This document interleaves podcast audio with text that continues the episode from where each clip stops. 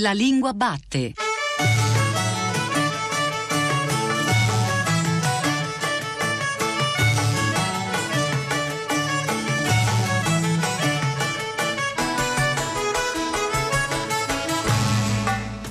Buongiorno e ben ritrovati alla Lingua Batte, la trasmissione di Radio 3 che esplora il paesaggio della lingua italiana. Questi microfoni Paolo Di Paolo. Abbiamo parlato molto di scuola in queste ultime settimane, ne parliamo ancora perché questa è la puntata che precede l'appuntamento conclusivo per chi sta terminando la scuola superiore, l'esame di maturità. Sarà uno strano colloquio il 17 giugno e anche la notte prima degli esami forse sarà una notte diversa perché precede appunto un momento, un rito, una tappa importante che però sarà vissuta in modo completamente diverso. E mentre da noi eh, le scuole sono state chiuse in tutti questi mesi di pandemia, altrove si comincia a riaprire. Gli anni scolastici non sono sincronizzati in tutta Europa e Sara Marinari, 40 anni, scrive a Concita De Gregorio su Repubblica, lei insegna italiano a Aix-en-Provence, scrive appunto di essere rientrata e dice le cose non sono come prima e non sono semplici. Entri in classe, gli studenti hanno una maschera, in terra ci sono le frecce per segnalare un percorso di andata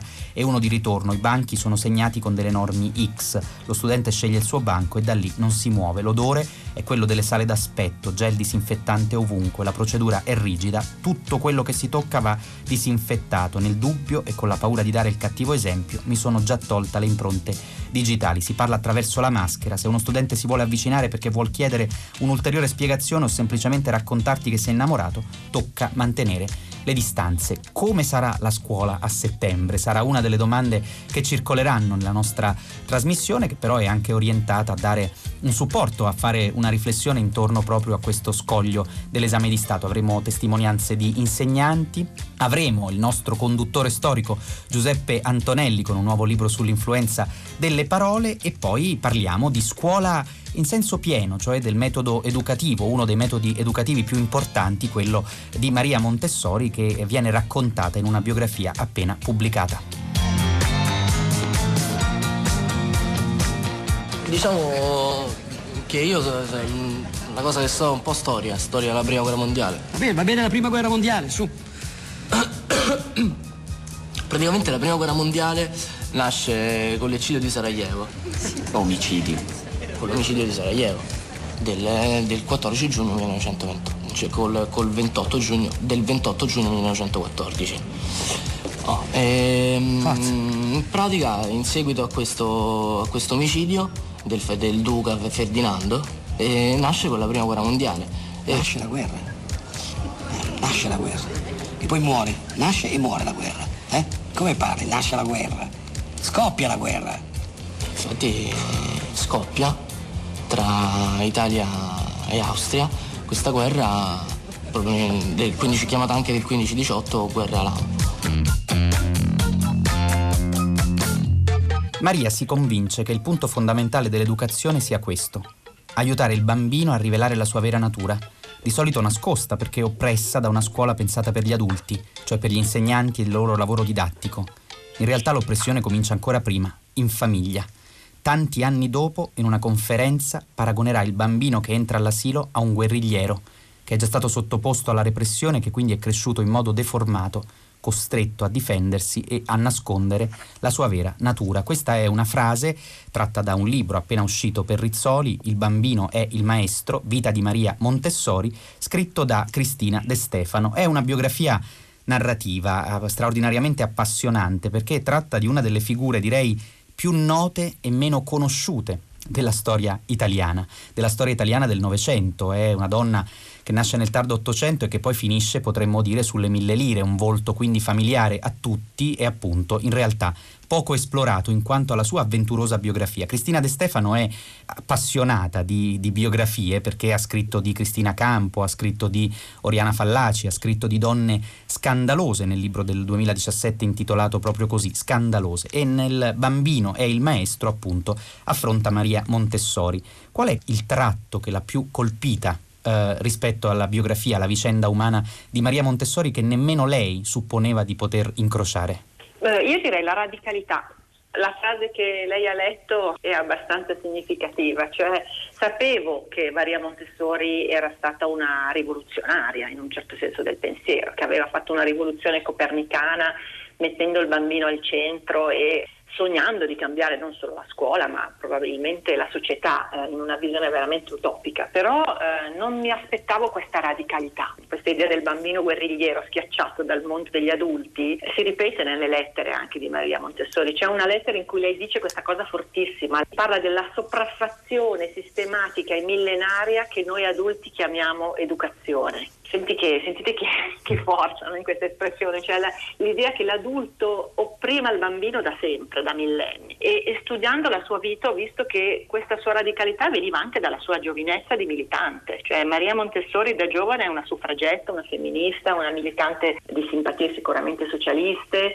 eh, e quindi eh, porta questa sua forza, questa sua militanza, questa idea di, di cambiare il mondo la porta poi nella, nella, intuizione pedagogica. In un certo senso Maria Montessori passa a un livello di rivoluzione quasi più profondo della rivoluzione politica o della rivoluzione diciamo, sociale che mira alla, all'uguaglianza e all'aiutare gli oppressi. Cioè si convince molto in fretta che se vuole cambiare il mondo è forse meglio partire dai bambini e dalla scuola e dall'educazione. Ma c'è un tema centrale in questa impostazione, è il tema del castigo, quindi ancora torniamo all'oppressione, i castighi dice la Montessori, non mi ero resa conto che essi fossero una istituzione indispensabile, dominante sulla vita di tutta l'umanità infantile. Allora, intanto l'abolizione del castigo potremmo dire, ma più in generale perché il mondo intorno a Maria Montessori è un mondo che è sconcertato dai, da, dalle sue innovazioni, dal suo pensiero? Il mondo intorno a Maria Montessori è sconcertato perché Maria Montessori chiede all'adulto di cambiare, di lavorare su di sé e questo non solo gli insegnanti di allora, ma direi anche i politici sono, non sono disposti a farlo. Cioè Maria Montessori in realtà non parla ai bambini, che sono bambini e ha, hanno questa mente potentissima che lei chiamava mente assorbente e che non hanno bisogno di Maria Montessori per essere tali. Lei parla agli adulti. E quindi immaginiamo una donna che negli inizi del Novecento, siamo ancora prima della Prima Guerra Mondiale, dice al mondo politico, perché comunque la scuola è politica, no? è gestita gestita dai governi, che bisogna cambiare tutto alla radice e che tutto quello che si è fatto fino a quel momento è sbagliato e che eh, l'edu- l'educazione come l'abbiamo sempre impostata è una forma di oppressione da parte, è una, è una sopraffazione dell'adulto, possiamo capire la resistenza incredibile che Maria Montessori ha incontrato, possiamo anche capire perché alla fine quello che era un metodo nato in un asilo di caseggiato in un quartiere poverissimo, quasi un, una bidonville di, di, di, un quartiere intorno alla ferrovia Termini di, di, Roma passa alle scuole private e all'elite, soprattutto anglosassoni, perché i governi non ascoltano. E lei che viveva del suo metodo va a cercare aiuti e,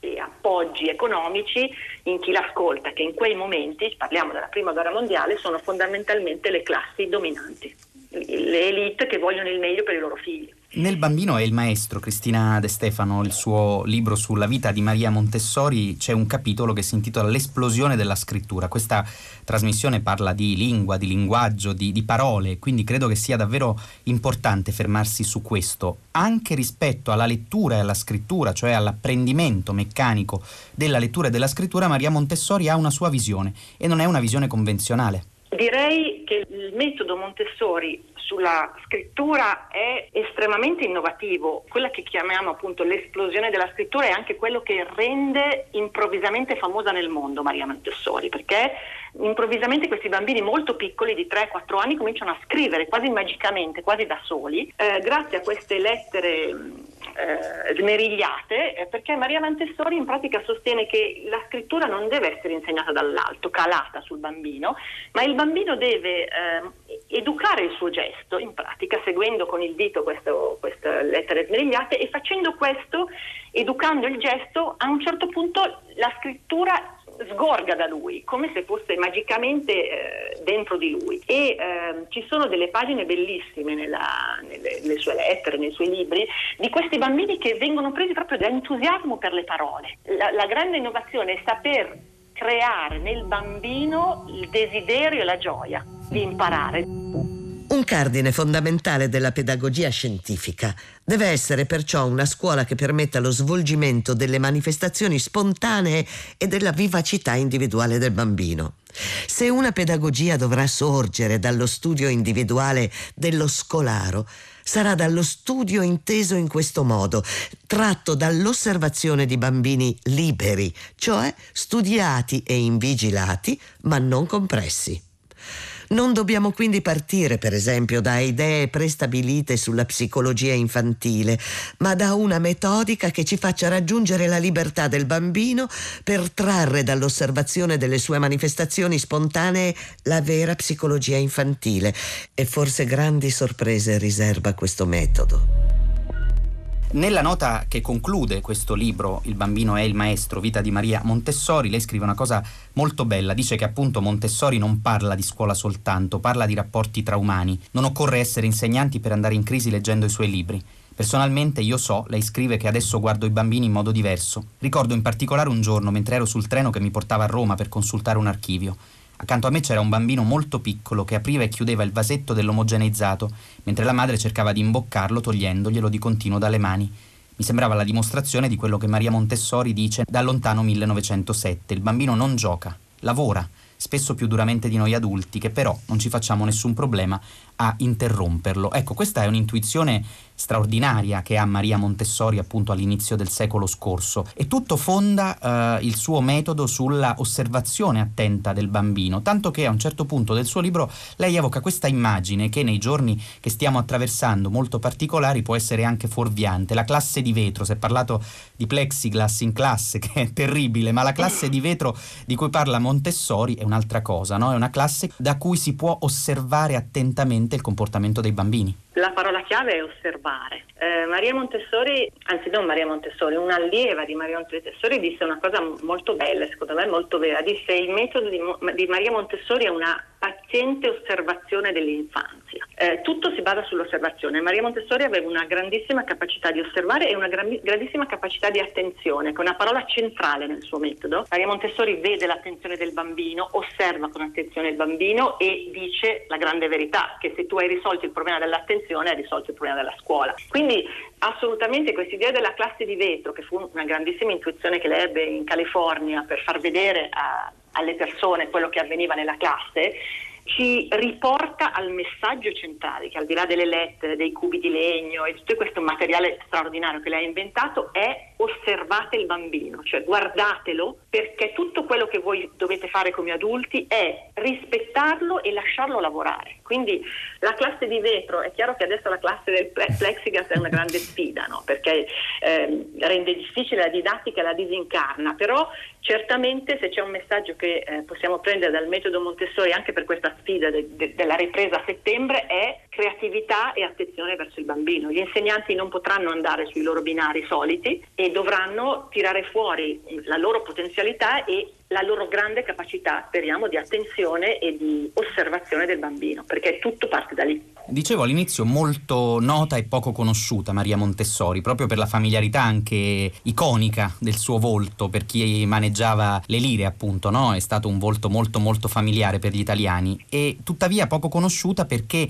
come si scopre nel suo libro, ha avuto molte vite in realtà, non ha avuto una vita sola, ha avuto molte stagioni, anche molto turbolente, il rapporto con la maternità non è stato semplicissimo, il rapporto con gli uomini, scopriamo moltissime cose, ma la cosa di cui vorrei chiederle di parlarci è la vita appunto ultima di Maria Montessori, quando celebrata in tutto il mondo comincia a viaggiare, un viaggio americano, lei lo evocava poco fa, ma c'è stato un viaggio indiano per esempio di cui io ammetto di non, non sapere, non aver saputo nulla fino a che non ho letto il suo libro. Ecco, questa Maria Montessori che diventa un personaggio internazionale, poi in Italia come viene vissuta? Eh, c'è ancora molta diffidenza intorno a lei?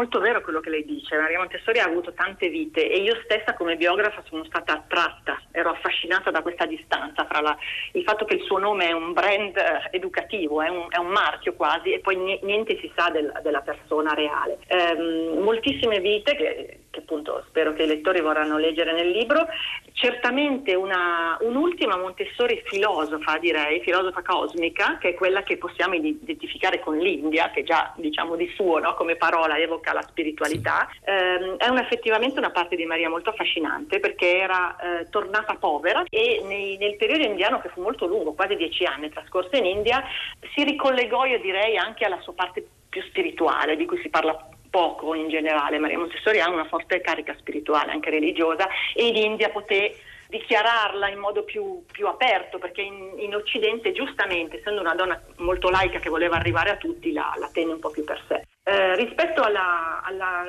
ricezione in Italia molto complessa. No, per lei veramente si può dire la famosa frase di nessuno profeta in patria, perché l'Italia fu sempre molto, resistette sempre molto a lei, sembrò aprirsi a lei addirittura durante il fascismo e finì malissimo perché ovviamente la scuola fascista al di là delle dichiarazioni di Mussolini resistette fin dall'inizio in tutti i modi a questo, a questo metodo. E eh, anche nel dopoguerra eh, del 47 il governo diciamo, repubblicano la riceve con tutti gli onori, la riceve in Parlamento Parlamento, però di fatto ancora oggi l'Italia è certamente uno dei paesi meno eh, permeati di scuole di metodo Montessori. Quiet, please. Sit down. Good morning. First lesson, introduce yourself. You. Me? Uh, my name is Andrea. And uh, I have 18 years old. I am 18. Next. You? Dice a te. No, no, te. Eh, io o lui? Calma, sono disarmato. Who are you? Piacere, sono Luca. English. Ok, in English. I'm Luca.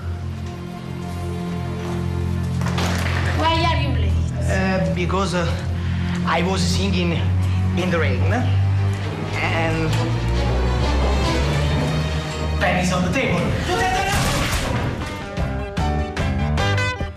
E siamo all'appuntamento con i dubbi linguistici, l'Accademia d'Arte Grammatica. Torniamo ancora una volta sugli anglicismi, tema molto caro agli ascoltatori di questa trasmissione. Continuiamo a ricevere email praticamente ogni settimana in cui vengono segnalati anglicismi fuori posto. Pino, per esempio, chiede a proposito dell'uso della parola deadline. Ecco, è naturalmente un discorso più generale proprio sull'abuso e l'uso sproporzionato di anglicismi. Torna a rispondere a Pino e agli ascoltatori della lingua batte il nostro Vincenzo D'Angelo.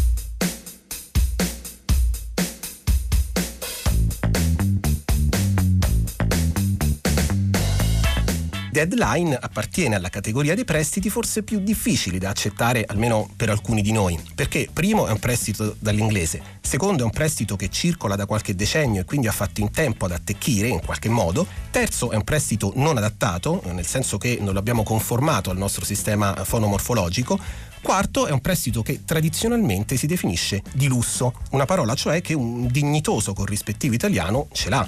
E infatti non costerebbe grande fatica sostituirlo con scadenza o anche modificando in questo caso un po' la frase con la preposizione entro. Devo fare questa cosa entro il tema degli anglicismi, dei prestiti dall'inglese, è uno di quei temi che per fortuna non passano mai di moda. Non oso definirlo un evergreen per ovvi motivi. Eh, I dati parlano chiaro. Eh, nei primi vent'anni di questo secolo sono entrati stabilmente in italiano circa 750 prestiti dall'inglese. In larga parte sono prestiti non adattati e vanno ad aggiungersi alle migliaia di anglicismi entrati in italiano nel secolo scorso. Che fare di fronte a questa massa imponente di anglicismi? Credo che sia giusto occuparsene, che sia giusto preoccuparsene e perfino indignarsene qualche volta. Però attenzione, c'è modo e modo di farlo. Per esempio, ciascuno di noi potrebbe provare, dico provare ad assumere un atteggiamento più propositivo, quasi estroso, mi verrebbe da dire, cercando di avere sempre pronto, di avere sempre a portata di mano il corrispettivo italiano della parola inglese che non ci piace, della parola inglese di turno. E sia chiaro, eh, questo corrispettivo non è sempre facilissimo da trovare. Nel caso di deadline, grosso modo lo è, in altri casi meno.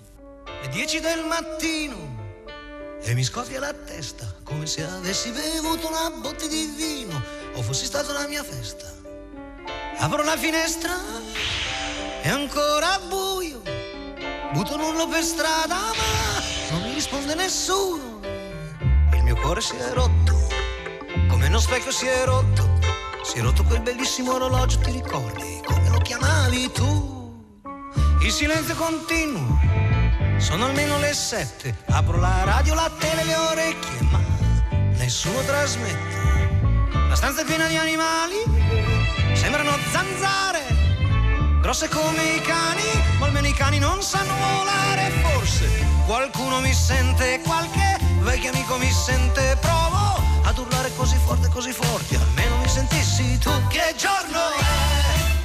Maturi a parole abbiamo intitolato questa puntata che precede appunto l'esame di maturità, le parole maturano, le parole ci fanno maturare, le parole soprattutto influenzano i nostri comportamenti e l'influenza delle parole appunto è il titolo del nuovo libro di Giuseppe Antonelli che esce nella collana I Solferini legata al Corriere della Sera e pubblicata dall'editore eh, Solferino. Siamo molto contenti di riavere a questi microfoni Giuseppe Antonelli che è uno storico conduttore, lo storico conduttore della lingua eh, batte, lo ha intervistato per noi Cristina Faloci.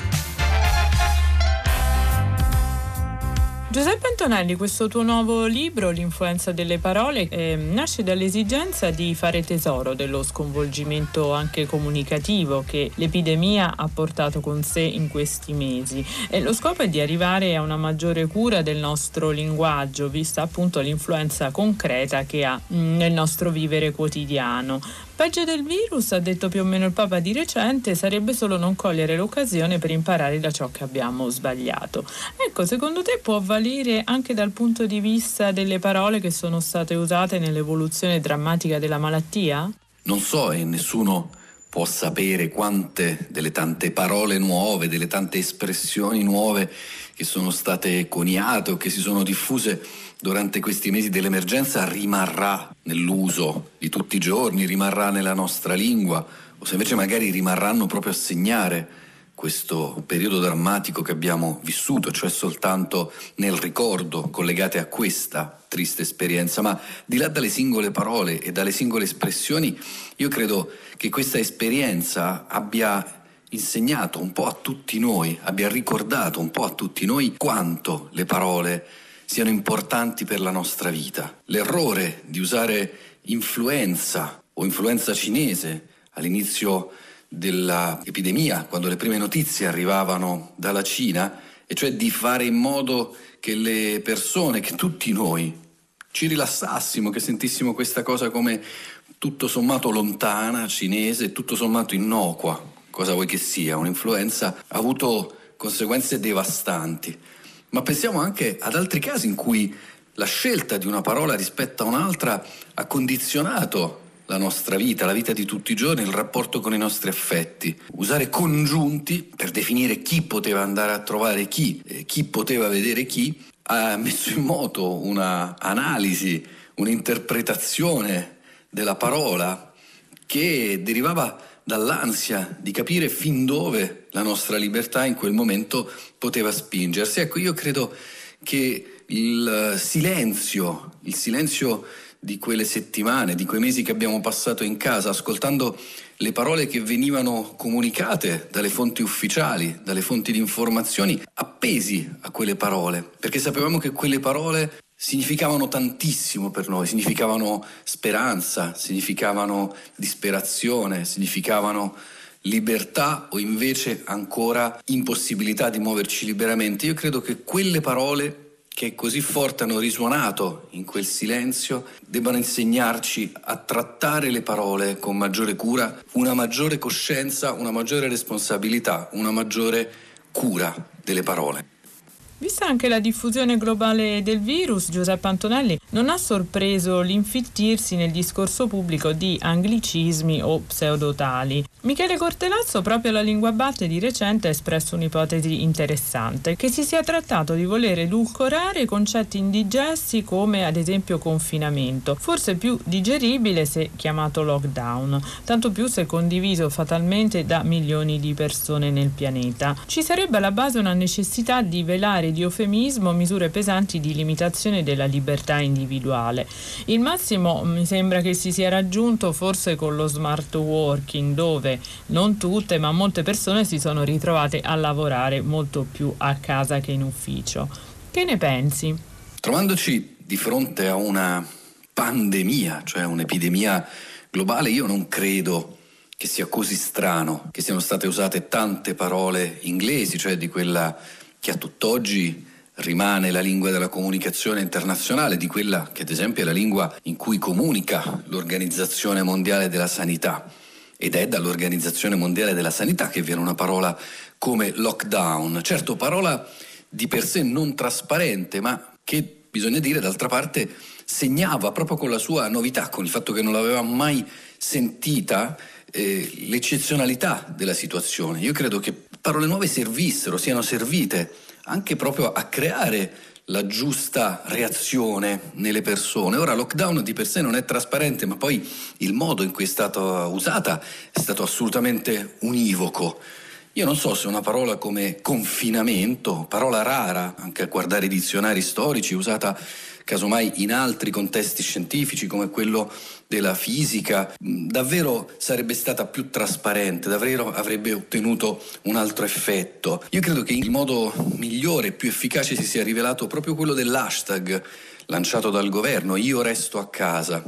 Un hashtag estremamente nitido, diretto, che chiamava in causa ciascuno con la propria responsabilità, io resto a casa, ed evocava non soltanto un atteggiamento che doveva essere di rispetto delle regole, ma anche di protezione, perché bene o male la casa è sempre l'elemento del nido, della protezione. Ecco, io credo che come ci ha insegnato anche la psicologia cognitiva, in una situazione di comunicazione come questa, in cui noi dobbiamo non soltanto spiegare che cosa succede, ma riuscire a fare in modo che le persone si comportino in una certa maniera, è molto importante tenere conto degli addentellati evocativi delle parole e delle espressioni che usiamo. Io resto a casa ha funzionato molto bene e non a caso è stata ripresa e tradotta anche in molte altre lingue, un'espressione diretta così come peraltro richiede la comunicazione dei social network e dunque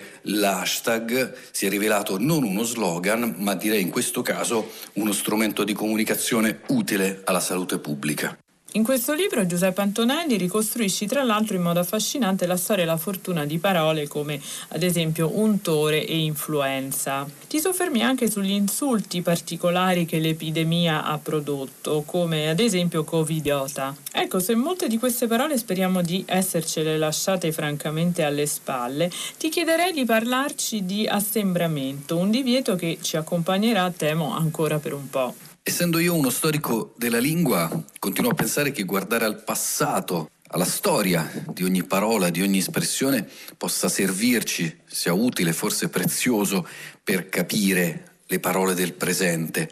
E in questo caso poi era abbastanza inevitabile tornare alle pagine, per esempio, che Manzoni ha scritto sulla peste, dunque sulla nascita della parola untore o sulla paura del governo di allora a Milano di usare la parola peste esplicitamente, che ricorda un po' anche la cautela, forse eccessiva, con cui l'Organizzazione Mondiale della Sanità ha ritardato l'uso della parola pandemia, peraltro utilizzando prima un'altra parola, un neologismo come infodemia, che ha fatto sembrare questo allarme, questa emergenza quasi come se fosse una semplice bolla mediatica, infodemia, cioè appunto con quel suffisso che, che abbiamo in epidemia o in pandemia ma applicato all'informazione, un eccesso, una malattia che si diffondeva attraverso l'informazione. Sappiamo bene che così non era, che invece parole come virale, come virus, come contagio sono tornate dal mondo informatico e telematico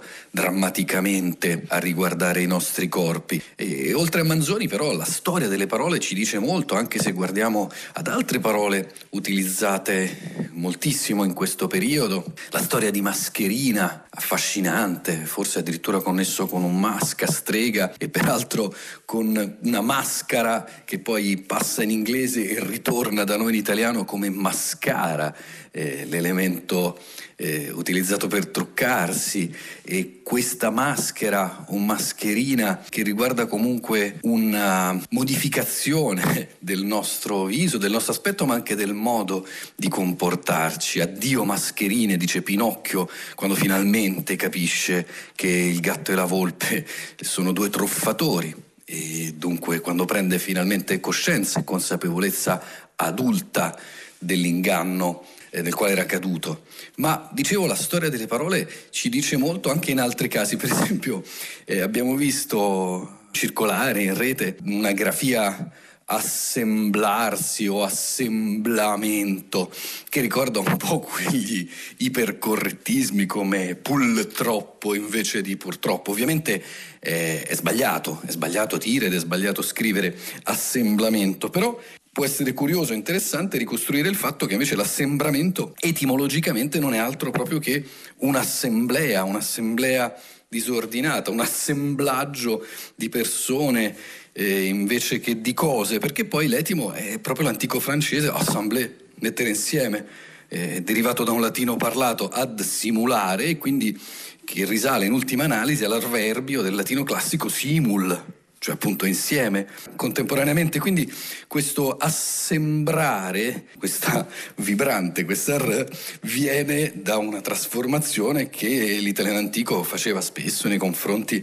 delle parole che arrivavano da altre lingue questo assembrare, questo assembramento è sempre stato visto come qualcosa di negativo, di sedizioso, così anche negli esempi che fanno i vocabolari, anche relativi alla fine del Novecento. E questo assembramento, questo assembrarsi, somiglia soltanto, cioè sembra, un altro verbo, che è quel verbo dell'italiano antico assembrare, che stavolta invece viene dal latino assimilare, cioè eh, rendere simile. E quindi l'etimo è quello di sembiante e il verbo è quello di io voglio del ver la mia donna laudare ed a sembrarli la rosa e l'ogiglio, versi di Guinizelli che forse tutti ricordiamo per averli studiati a scuola. Non mancano in questo testo l'influenza delle parole alcune riflessioni sulla didattica a distanza, sia per tuo vissuto personale come docente universitario, sia nell'esperienza di tua figlia che ha nove anni. Riassumi bene la questione nel dilemma ludismo versus luddismo. Ce lo racconti in breve e, visto che siamo a pochi giorni dai colloqui per l'esame di Stato, che consiglio daresti per sostenere un buon esame orale ai maturandi che hanno avuto l'avventura e un po' anche la sventura di finire il proprio percorso scolastico nel pieno di una pandemia? Sì, la mia idea è quella che bisogna evitare, come sempre, posizioni estreme o estremiste, mentre io ho potuto vivere questa esperienza della, della dad, del dad che fa la dad, sorrido perché mia figlia mi aveva regalato una maglietta con scritto dad papà che ho indossato spesso in questi mesi in cui mi sono trovato a tenere ben tre corsi a distanza per la mia università. Io credo che l'esperienza della DAD ci abbia fatto capire che la tecnologia può integrare e arricchire la nostra didattica in tante direzioni. Questo l'ho visto vivendo, vivendo questa esperienza da tutte e due le parti della barricata, da tutte e due le parti dello schermo, dalla mia posizione di insegnante universitario, ma anche guardando, osservando mia figlia che ha nove anni e che ha frequentato tutta la seconda parte della sua quarta elementare eh, attraverso la didattica a distanza. Ecco, lei per esempio in questo periodo ha imparato che la tecnologia non è solo gioco, che quegli strumenti che lei usava soltanto per mm, guardare film o, o per giocare ai videogiochi invece possono servire a scrivere. Ha imparato a scrivere con il computer, ha imparato a fare ricerche con il computer, ha imparato anche a giocare in maniera creativa mescolando immagini, testi, creando delle ricerche. E questo è successo anche a me. Io mi sono reso conto che la piattaforma tecnologica che la mia università, l'Università di Pavia, eh, mi metteva a disposizione mi consente di fare tantissime cose che riguardano la condivisione di materiali, l'integrazione, lo scambio eh, molto proficuo a livello didattico con gli studenti e le studentesse, ma questo, tutto questo io fino adesso non l'avevo mai sfruttato e dunque credo che questa occasione la dobbiamo guardare da questo punto di vista. Gioca, gioca, bel bambino, che il tuo babbo ti ha comprato un computerino e qui dentro quel che serve puoi trovare. Schiaccia un tasto, Se vuoi vedere il mare ai miei tempi c'era scuola. Libri gomme e matite colorate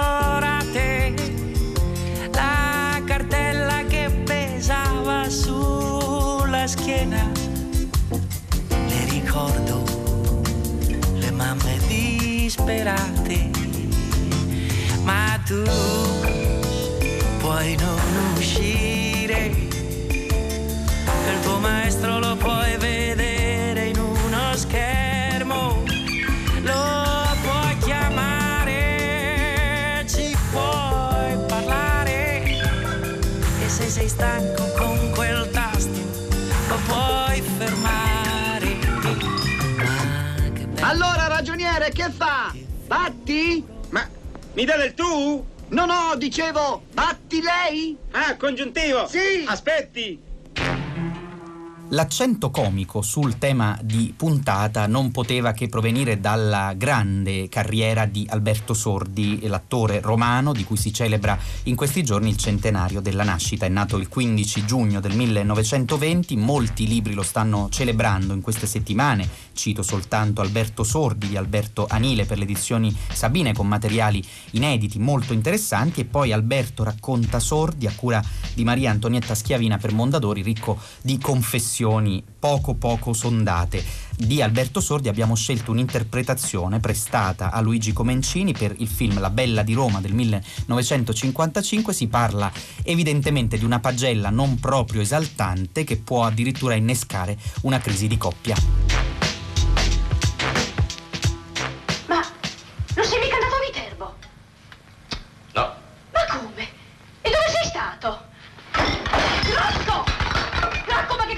Niente. E allora? fastidio. Ogni volta che si muovono scalazzoni Insomma, è la maniera. Ecco che ha fatto. Questa è la pagella del figlio tuo. L'hai vista la pagella? Guarda qua, guarda.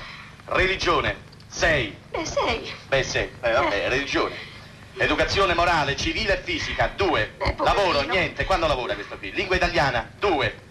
Guarda, scienze e igiene. Tre. Questo neanche se lava. Tiè. Questo è il figlio tuo, capito? Diglielo al figlio tuo. Digli che non si muova. Mi dà fastidio ogni volta che si muove. Fermo, immobile deve stare. Se tocca uno scarazzone gli stacca la capoccia. Non c'è brisa stato Viterbo. Tiè. Dai, che sta. Becca. Marito! Sei stato con una donna, sei stato. Che? Sì, che? Ma là che lo sai! Io lo so, che so. Lo sai, lo sai! Che so, ti giuro che non lo E so. giurare, bugiardo! Guardamo bene qua. eh? Che guarda, non c'è niente, che guarda? Ines. E questo è un segno di matita colorata, Ines, apri. Che, Donnacce! che donnacce. Donnacce, Ines. Proprio oggi mi dici questo tu. Proprio oggi! Oh, se sapessi quanto sei ingiusta, Ines. Apri. Ma che è brisa, brisa? Vatti a lavare che mi fai schifo! Ma schifo e faccio. Schifo e faccio. Schifo. Non ci accedi, no? Allora, sporcare. Che ridi tu? Che ridi deficiente? Lasciami l'arcobaleno tra i libri di storia, come un segnalibro di pioggia in pioggia. Lasciami sbattere l'onda delle convinzioni, dove il mare si riprende la spiaggia. Vita è un parente lontano che chiama a Natale. Vita è uno specchio ferito a morte. Vita è una foto sbiadita che perde la faccia. Vita è una verità con le gambe corte. E la neve cade non cade. Le bugie diventano strade.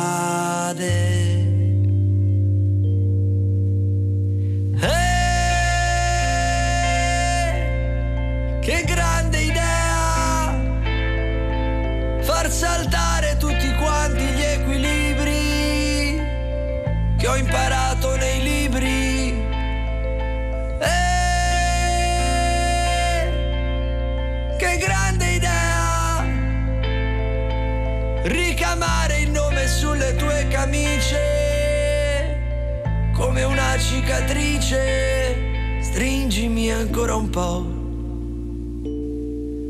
Non lasciarmi più Lasciami l'arcobaleno tra i libri di storia, cantami, o diva, ma in fretta, che non è più tempo. Questi sono due versi di una canzone, la canzone che avete appena ascoltato tra queste dita del cantautore romano Simone Nebbia, che è anche un critico teatrale e un insegnante di scuola media. Quella di Nebbia è una delle voci che ascoltiamo tra poco. Abbiamo chiesto a lui, in quanto insegnante di scuola media, Cesare Moreno, che è il presidente dell'Associazione Maestri di Strada Onlus, e a Valentina Petri, che insegna in un istituto professionale di eh, Vercelli, che ha appena pubblicato peraltro un romanzo, Portami il diario, la mia scuola e altri disastri, che peraltro si chiude con una bellissima pagina sugli ultimi cinque minuti prima dell'ultima campanella, l'atrio gremito di teste, il caldo di giugno unito all'asfissiante atmosfera fosa della cappa di plexiglass. Ecco, questo ci torna eh, attuale, anche se non si fa riferimento evidentemente al plexiglass di cui si è parlato in queste settimane. In sequenza ascolteremo Simone Nebbia, Cesare Moreno e Valentina Petri con le loro testimonianze su questo anno scolastico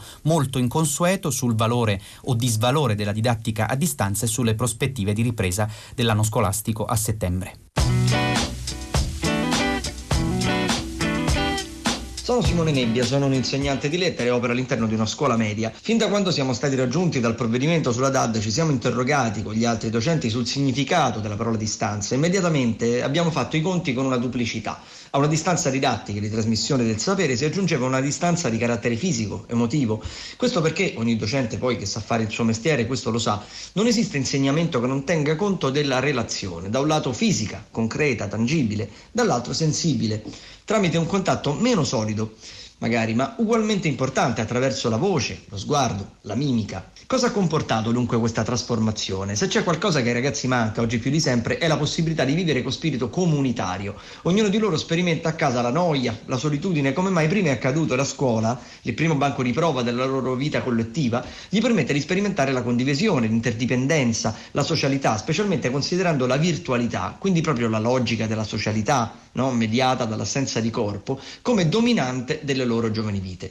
E proprio in questa epoca di illusionismo, ogni giorno davanti agli occhi ho avuto modo di fare esperienza della loro trasformazione in un contatto quotidiano che da cose semplici fino alle più complesse imparasse l'incompletezza di quella virtualità in cui sanno di solito soltanto chiudersi e sparire dal mondo. Ho notato poi una cosa nuova rispetto al passato, che sta per cambiare in maniera decisiva questa generazione. Ho ricordo di me come studente, quando mia madre andava a parlare con i professori, aveva sempre la sensazione che le parlassero di un altro figlio, molto diverso da quello che conosceva dentro casa. Non credo fossi il solo a gestire diversamente i due luoghi primari della mia piccola vita. No? Eh, dunque, se famiglia e scuola vanno da sempre a costituire rispettivamente il privato e il pubblico di un adolescente, oggi ci siamo trovati in una situazione inattesa e non ancora studiata, per la quale un ragazzo vede confluire in una stessa nuvola impalpabile il pubblico e il privato. Come rispondo al professore mentre mamma passa dietro? E se mi chiede qualcosa che non ho studiato, mamma se ne accorge senza che ci vada a parlare? Come pongo un freno magari a qualche rapporto familiare che voglio proteggere o negare, eh, se tutto adesso è visibile? Poi però allo stesso modo invece vedo il desiderio di coinvolgere nel loro privato i compagni e i professori, mostrare cioè qualcosa che hanno in casa, un gatto, un cane, un peluche, un fratellino e che di regola a scuola con loro e non potrebbe andare. I genitori, una categoria spesso di avvocati per i figli che hanno soltanto diritti e pochi doveri, si sono via via resi conto del lavoro difficile che gli insegnanti svolgono in una dimensione scolastica. Me ne arrivano attestati continui e questi sono solo alcuni esempi di una trasformazione in corso di svolgimento che avrà conseguenze interessanti sul futuro rapporto tra scuola e società. In ultimo, un pensiero al futuro. Ricordo una dichiarazione giunta a scuola dalla ministra fin dai primi giorni di operare una valutazione formativa, diceva, e non sommativa, e quindi considerando il percorso di maturazione del ragazzo e non soltanto i numeri. Ma ogni insegnante degno sa che questo fa parte a priori della propria missione di insegnamento. Quindi ciò mi ha fatto pensare da subito a una distanza tra chi opera attivamente e chi esercita il potere di decisione.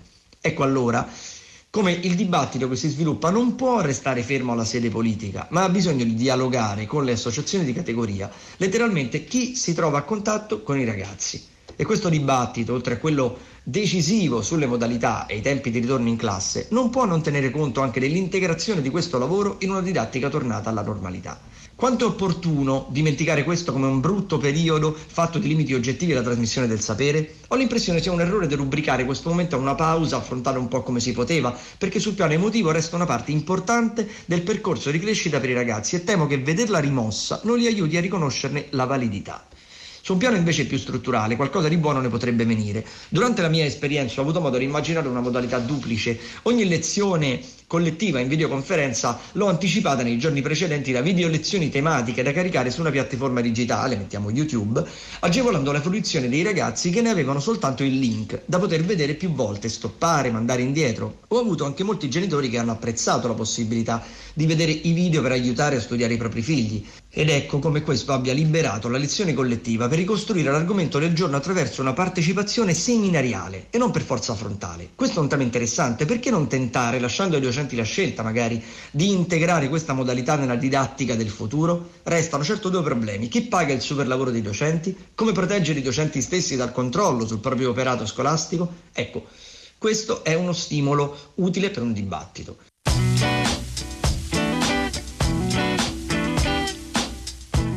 I maestri di strada sono circa 50 professionisti dell'educazione che operano nella periferia orientale di Napoli in collaborazione con eh, circa 20 scuole. E fin dai primi giorni della clausura hanno attivato una pedagogia cooperativa a distanza che ha messo al centro i laboratori della parola, cioè quelli in cui si realizza nello stesso momento l'uso della parola per esprimere se stessi, per partecipare al discorso pubblico e per mettere in forma la propria esperienza di vita.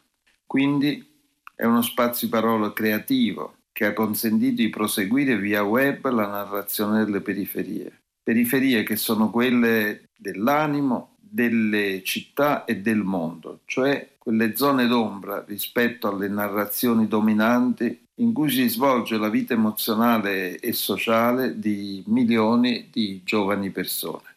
I laboratori si svolgono a cavallo tra aule scolastiche e territorio e sono una decina, ma quelli che interessano qui sono quelli artistici, di giornalismo e soprattutto il laboratorio di risignificazione urbana che ha stabilito un nesso tra i luoghi significativi del territorio e una loro rappresentazione in una sorta di monopoli di periferia giocato da centinaia di ragazzi. E tutti i laboratori hanno la caratteristica di dar luogo a prodotti che sono resi visibili attraverso un portfolio, cioè un oggetto fisico fatto di fogli mobili in cui sono raccolte immagini, descrizioni, racconti e tanto altro. La parola generatrice di pensieri nuovi e la consuetudine cooperativa ci hanno consentito di gettare il cuore oltre lo schermo, cioè oltre quello che viene considerato un ostacolo delle relazioni umane e utilizzare gli strumenti più improbabili, più precari per sviluppare una narrazione corale dei giovani di periferia. Il risultato di tutto questo sono due notiziari in diretta, attraverso i quali abbiamo lanciato sfide a rielaborare lo stato di disagio della clausura, con piccole cose, guardiamo il cielo, esponiamo qualcosa dai balconi, creiamo dei tutorial, scriviamo racconti per la buonanotte, ma soprattutto si è creata una cooperazione tra diversi laboratori e decine di ragazze, ad esempio per eh, confezionare un prodotto complesso come il rap e la quarantena che sta avendo un notevole successo online. Ma ancora più interessante sono gli accordi fatti con insegnanti di classe per inserire nel curriculum scolastico eh, le esperienze di apprendimento documentate da 80 brevi filmati che sono nel canale YouTube I Coronauti e 70 portafogli digitali che sono nel sito Padlet e soprattutto ultimo arrivato è la realizzazione di siti stazioni digitali per l'esame online per i ragazzi che non riuscivano ad accedere al web. In conclusione sottolineo che il web può servire a sviluppare la didattica cooperativa, ma solo se abbiamo imparato a usare la lingua per coltivare e rafforzare i legami piuttosto che per trasmettere solo contenuti preconfezionati. Forse proprio come fa una buona radio.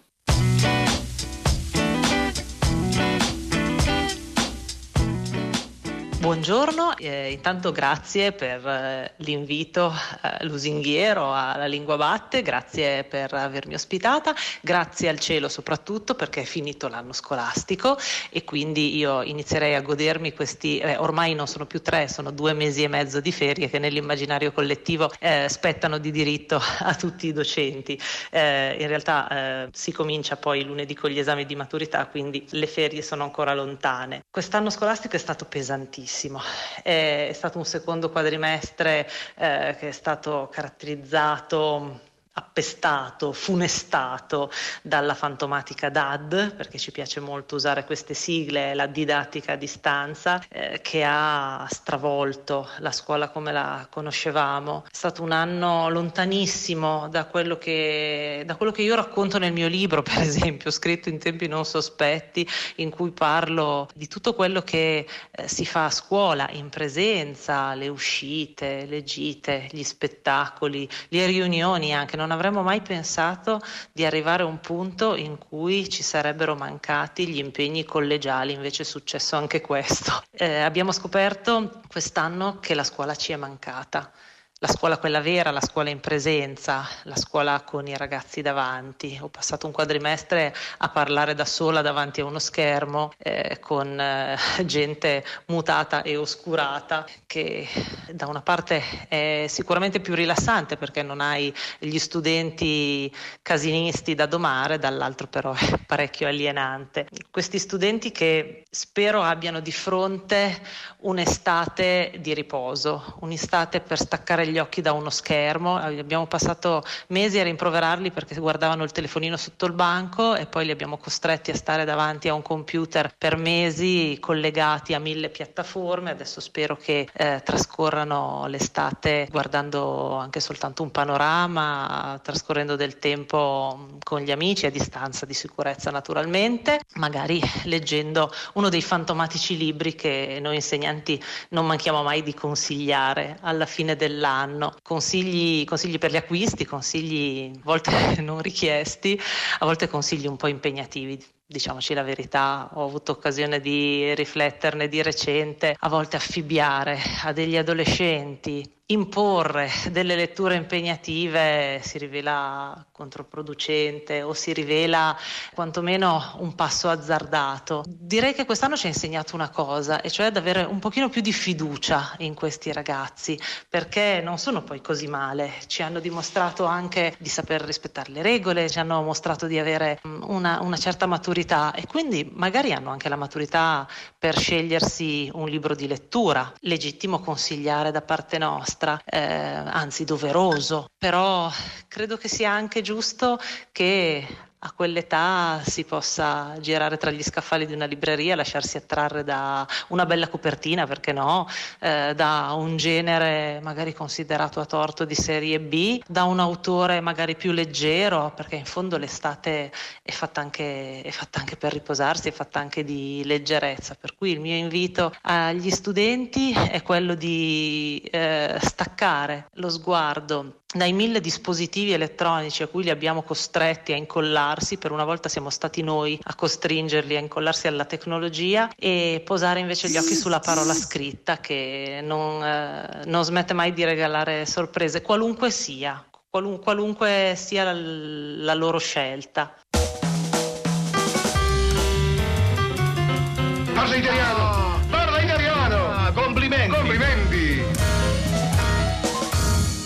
E siamo ai complimenti per l'italiano. Una voce giovane, anzi giovanissima anche stavolta, è quella di un diciannovenne Matteo Duchini, diplomando all'Istituto Tecnico Economico Liceo Linguistico Gadda Rosselli di Gallarate, che si rivolge ai suoi coetanei in un anno appunto diverso dagli altri. Per noi, dice, appunto rimasti senza notte prima degli esami, racconta le sue emozioni e forse appunto incoraggia i suoi coetanei, i suoi compagni di scuola a vivere comunque intensamente quest'ultimo appuntamento con la scuola.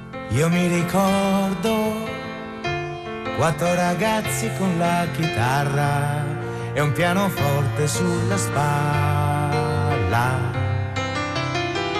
Come i pini di Roma, la vita non li spezza. Questa notte è ancora nostra. Ma come fanno le segretarie con gli occhiali a farsi sposare dagli avvocati?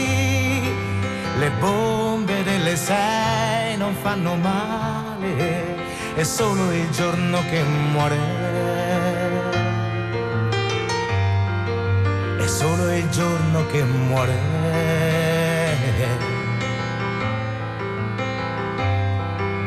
Gli esami sono vicini e tu sei troppo lontana dalla mia stanza.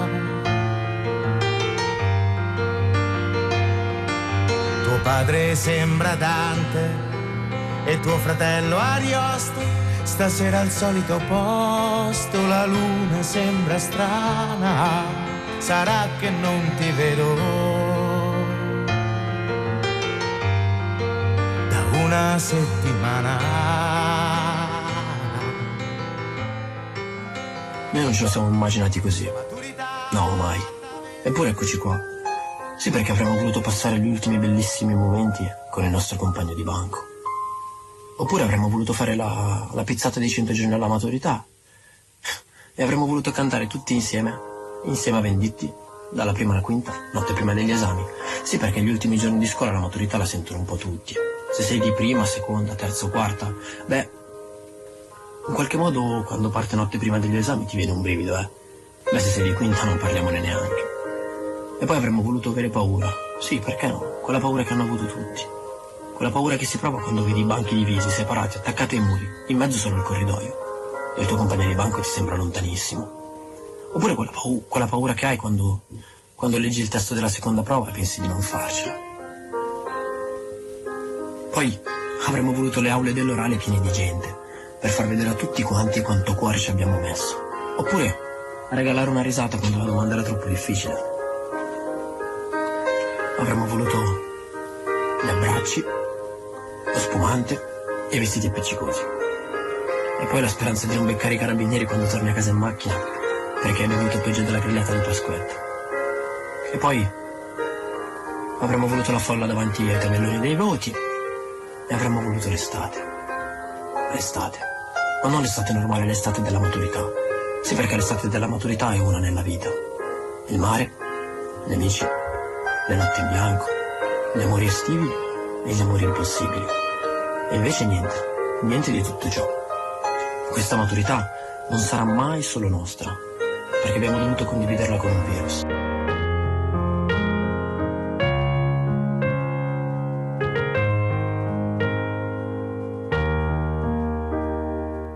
Prima di chiudere questa puntata teniamo a segnalare un'iniziativa che nasce in concomitanza con la giornata in cui riaprono i cinema e i teatri. E domani, 15 giugno, Radio 3 trasmetterà in diretta dalla sala B di Via Asiago la lettura dei dialoghi di profughi di Bertolt Brecht. Eh, sarà eh, letto questo testo da un attore molto amato e molto popolare, Lino Guanciale, accompagnato dalla violinista Renata Lacò con una partitura musicale che spazia dal repertorio classico della musica europea a quello più brechtiano fino alle sonorità Yiddish. È una iniziativa che nasce in collaborazione tra Radio 3 ed Emilia Romagna Teatro, pensata appunto in questa giornata in cui finalmente, anche se con molta prudenza, riaprono i cinema e i teatri. Lino Guanciale regala agli ascoltatori della Lingua Batte un brevissimo estratto dei dialoghi di profughi di Bertolt Brecht.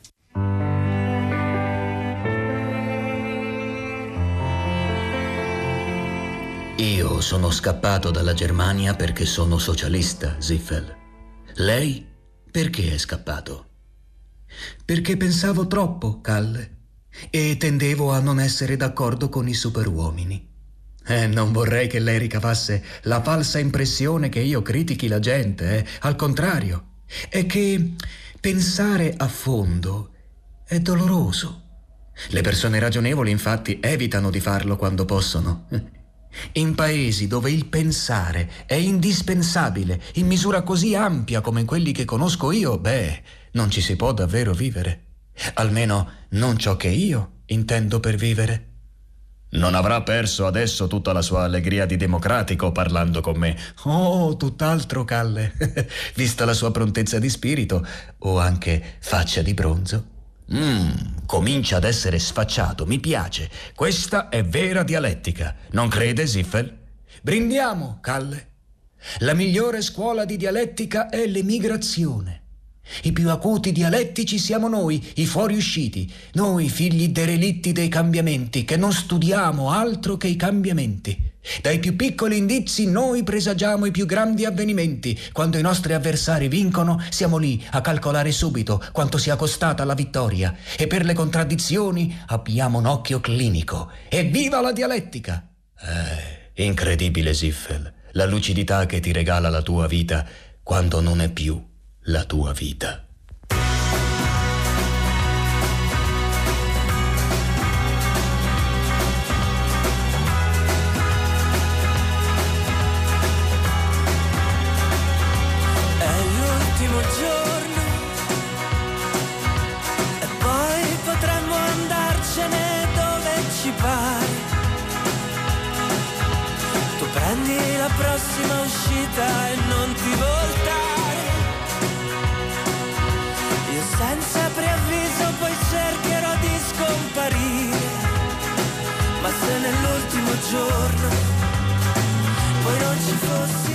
E siamo ai saluti. Grazie da Paolo Di Paolo che vi parla da questi microfoni, da Cristina Faloci, curatrice del programma, da Ornella Bellucci con noi in redazione, naturalmente dal nostro curatore e regista Manuel De Lucia. Se volete riascoltare la puntata potete usare l'app Rai Play Radio, se volete scriverci per i dubbi linguistici e per fare le vostre segnalazioni per la rubrica Complimenti per l'italiano a cui dedicheremo l'ultima puntata di questa stagione il 5 luglio, la mail è lalinguabatte-rai.it. Su Facebook potete cercare la lingua batte Radio 3 in bocca al lupo, sempre che si possa dire ai maturandi e noi ci sentiamo domenica prossima.